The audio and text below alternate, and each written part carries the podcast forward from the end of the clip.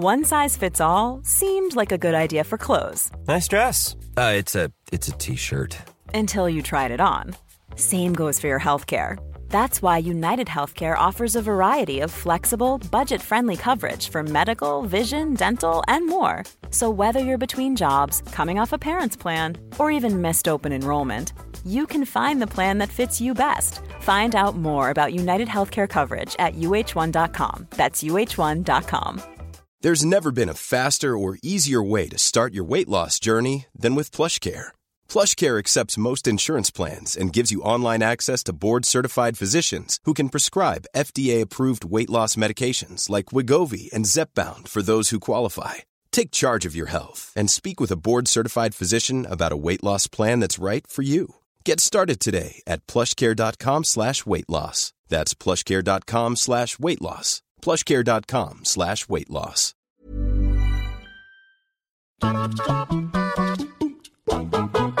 Hello, everybody. Welcome to What Culture Gaming. I'm Scott, joined by Josh. Hello, Scott.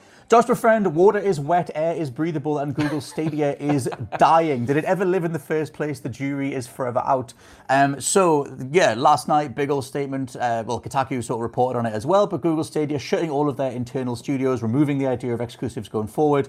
Um, to me, though, the whole idea of Google Stadia was always kind of doomed from the start. And even when we watched the reveal of Google getting into games, I didn't Yeah. see a single report saying, like, well, we actually, this will be good, we really want this. Um, so there is some things to clarify. Um, all of their internal studios have closed, and that's 150 people affected apparently, which sucks. Um, hopefully, obviously, within certain circles, they'll be able to get other development work. Um, they have been offered jobs by Google, um, or they will be offered uh, jobs by Google. But it's like, what are they going to go from gaming to Gmail or like resurrecting Google Hangouts. Um, that stuff sucks. Um, Google Stadia will continue as a service. Um, Phil Harrison, who's the sort of like head, I forget what his specific title is, but he's the dude who came across from Sony and Xbox to sort of help run it. Um, he's still staying, um, and apparently his job now is to approach different third-party publishers and try and get their games on the service because they're not going to be doing exclusives anymore. Uh, Jade Raymond, another sort of head figure of Stadia, is just leaving. She's done, uh, having done uh, Assassin's Creed in the past and then coming across. Um, so it, uh, it leaves it in a state that we pretty much expected back in the day. It, it existed for 14 months.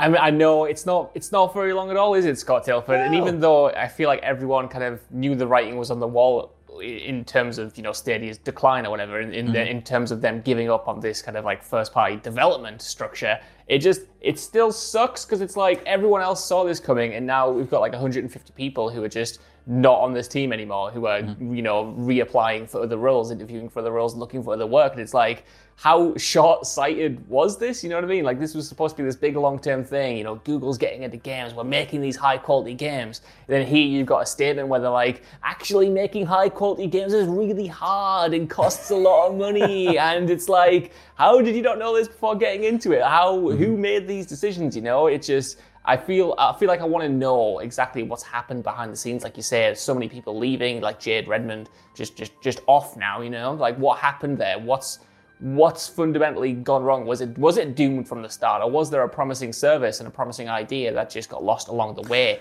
I don't know. Well, that's the thing. I mean, it's like, is the idea of game streaming fundamentally something we need in the medium? Like, I don't.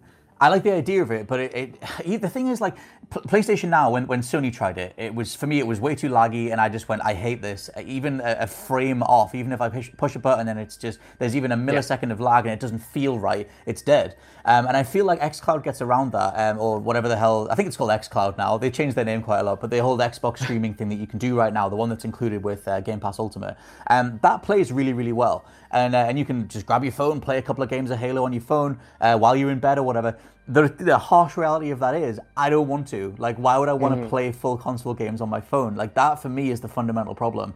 Um, it was just a solution to a problem that didn't exist. Um, and it's not that obviously some games work portably, and it, it's it's more like it sounds cool until you start doing it, and then it's just like, oh, this is just a bit weird. Like I'm clearly sacrificing a lot of you know big screen bluster, a lot of the overall production, the production value that's in this in this game, this sort of work of art, by playing it on a stupid little phone. like it just doesn't work. So like I, I mean, obviously you can stream with tablets and stuff like that, but what's your general thoughts on st- streaming in gaming at all? Well, I think it's funny, like everything else that you mentioned there that wasn't the Google Stadia, it's only part of a wider business model. You know what I mean? Mm. Like PlayStation Now certainly is a it's a service that people use and Sony is pushing it, but it's not the sole thing they're relying on to bring in, you know, customers and money. It's something that's going to grow and probably become better as it goes on, but it's not something that Sony is, you know, betting the house on. And neither mm. is Microsoft with xCloud. Again, that's a great bit of tech but they've got their fingers in so many different pies, from like Game Pass to the new consoles to you know everything else. Microsoft as a company, you know, does away from gaming. That is just one section of it. Whereas when it came to Google Stadia, I always felt like they had a hard sell for people who have, you know, been with consoles for decades and decades now, grew up with consoles, know consoles inside and out. Mm. And the alternative they were providing just never really seemed to um, give me any reason to believe that it was a proper alternative or that it did have all these benefits that I wasn't getting with my regular console. You know what I mean? That mm-hmm. was always my sticking point. I didn't really know who the Stadia was for. I didn't really know what its strengths even were. And even when it came out, I remember when they had was it like the Founders Edition or something back yeah. in 2019 when that came out. Even like the the release and the staggered release of it and the tiers that you could opt into, all of that was just just initially as a customer just so off-putting for tech that I felt was mm-hmm. unproven even back then. Well, it's an interesting the whole ownership side of it as well. Like that whole thing that Xbox yeah. sort of flirted with that idea. Like you're, and it's it's obviously the case that you are only ever buying a license to play a game. Like you can't resell it. You know, you can't like you can trade it back in again, but like you know you can't like you're only ever buying an, an, access point to a game. And with Google Stadia, it was like, well, you know, you're going to buy this sort of like monthly service thing that gives you access to a library, and you're still paying full price um, rather than a monthly subscription model. Um, and if that service goes down, if it's offline, or if they discontinue it, then all those purchases are gone. You don't actually mm-hmm. own mm-hmm. anything in terms of like a tangible thing you can put into a system or anything like that. There's no way to carry those purchases forward or honor them going forward. And I kind of wonder what they're going to do about that um, in the you know in the long term because like I mean it's not like games were cheap on Stadia. They were full price uh, from yeah. the beginning. And obviously that goes alongside the exclusive side of it where Stadia launched like you said they had the Founders Edition that was 120 pounds um, which was crazy. They didn't bring a free tier in until April 2020 um, which is way too late at that point. But like it's like that whole idea of exclusives. Like this is kind of like a ringing endorsement of if you have a platform, you need exclusives. Um, And I think the Xbox Game Pass is so strong, and the technology on the Series side, especially the Series X, is so phenomenal that they've managed to wedge their way in.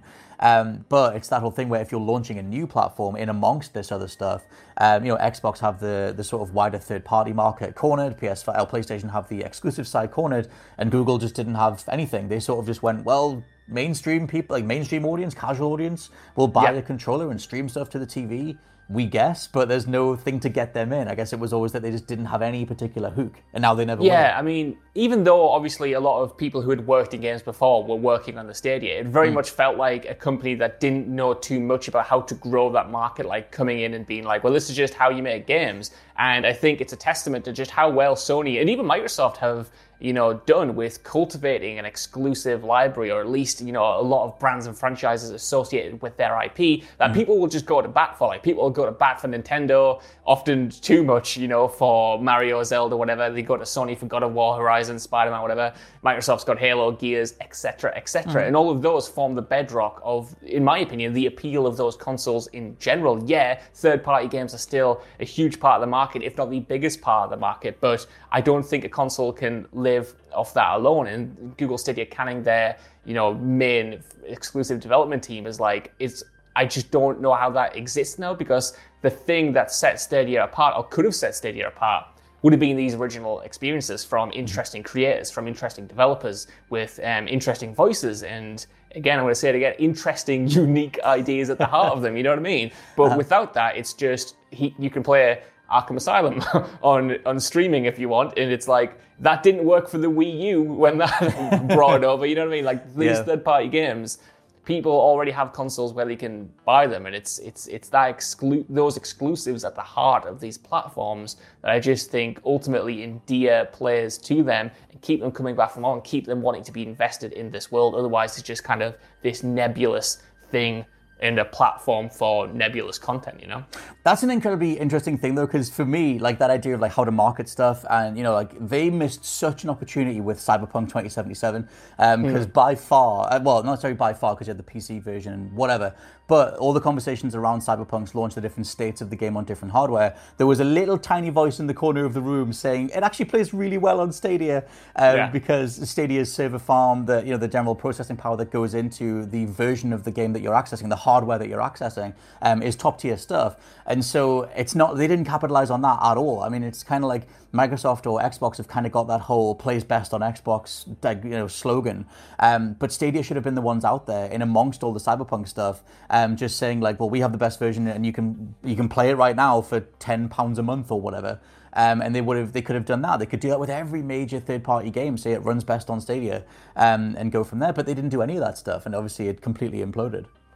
Yeah, I mean, I mean, I wonder whether that was just because Cyberpunk was in such a controversial state that they might not have wanted their name attached to it, even if it did play the best. you know what I mean? Maybe they were just kind of like, right, it does play the best, but also, do we want to be using that as our unique selling point at this point? But like, you are right. Like, I never thought as someone outside of, you know, potentially even their core market. Like, I never. Mm. Had those marketing reasons to want to pick it up. There was no kind of like killer ad that got me thinking about even contemplating whether I should get like Cyberpunk or the newest third party game mm. on Stadia. You know what I mean? It just wasn't on my radar at all. And I do this no. for a living. You know what I mean? We do this. we cover the, the well, industry I mean, I, for a living. I buy everything to see what it's like. I just, I, yeah, to, I need to know. It's always like I need to know, and I no part. I couldn't do it with Stadia. I almost did, um, just for the, the, sheer curiosity of it. But even me, the man who buys uh, everything, a Vita, a, a, Ring Fit, give me whatever, and I just even that I was just like, nah, this is not worth the money. This is not worth the time.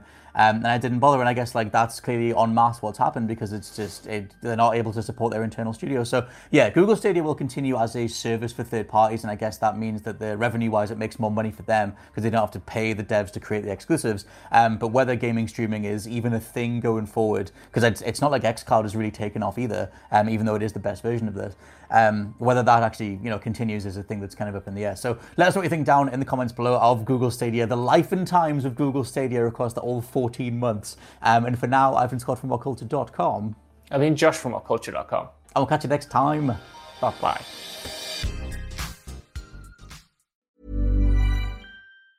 Planning for your next trip? Elevate your travel style with Quince. Quince has all the jet setting essentials you'll want for your next getaway, like European linen premium luggage options, buttery soft Italian leather bags, and so much more. And it's all priced at 50 to 80% less than similar brands. Plus, Quince only works with factories that use safe and ethical manufacturing practices. Pack your bags with high-quality essentials you'll be wearing for vacations to come with Quince. Go to quince.com slash trip for free shipping and 365-day returns.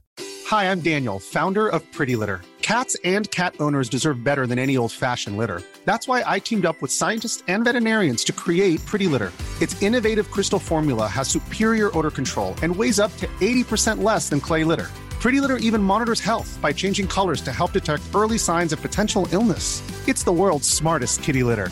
Go to prettylitter.com and use code ACAST for 20% off your first order and a free cat toy. Terms and conditions apply. See site for details. Hey, it's Paige DeSorbo from Giggly Squad. High quality fashion without the price tag? Say hello to Quince. I'm snagging high end essentials like cozy cashmere sweaters, sleek leather jackets, fine jewelry, and so much more. With Quince being 50 to 80% less than similar brands.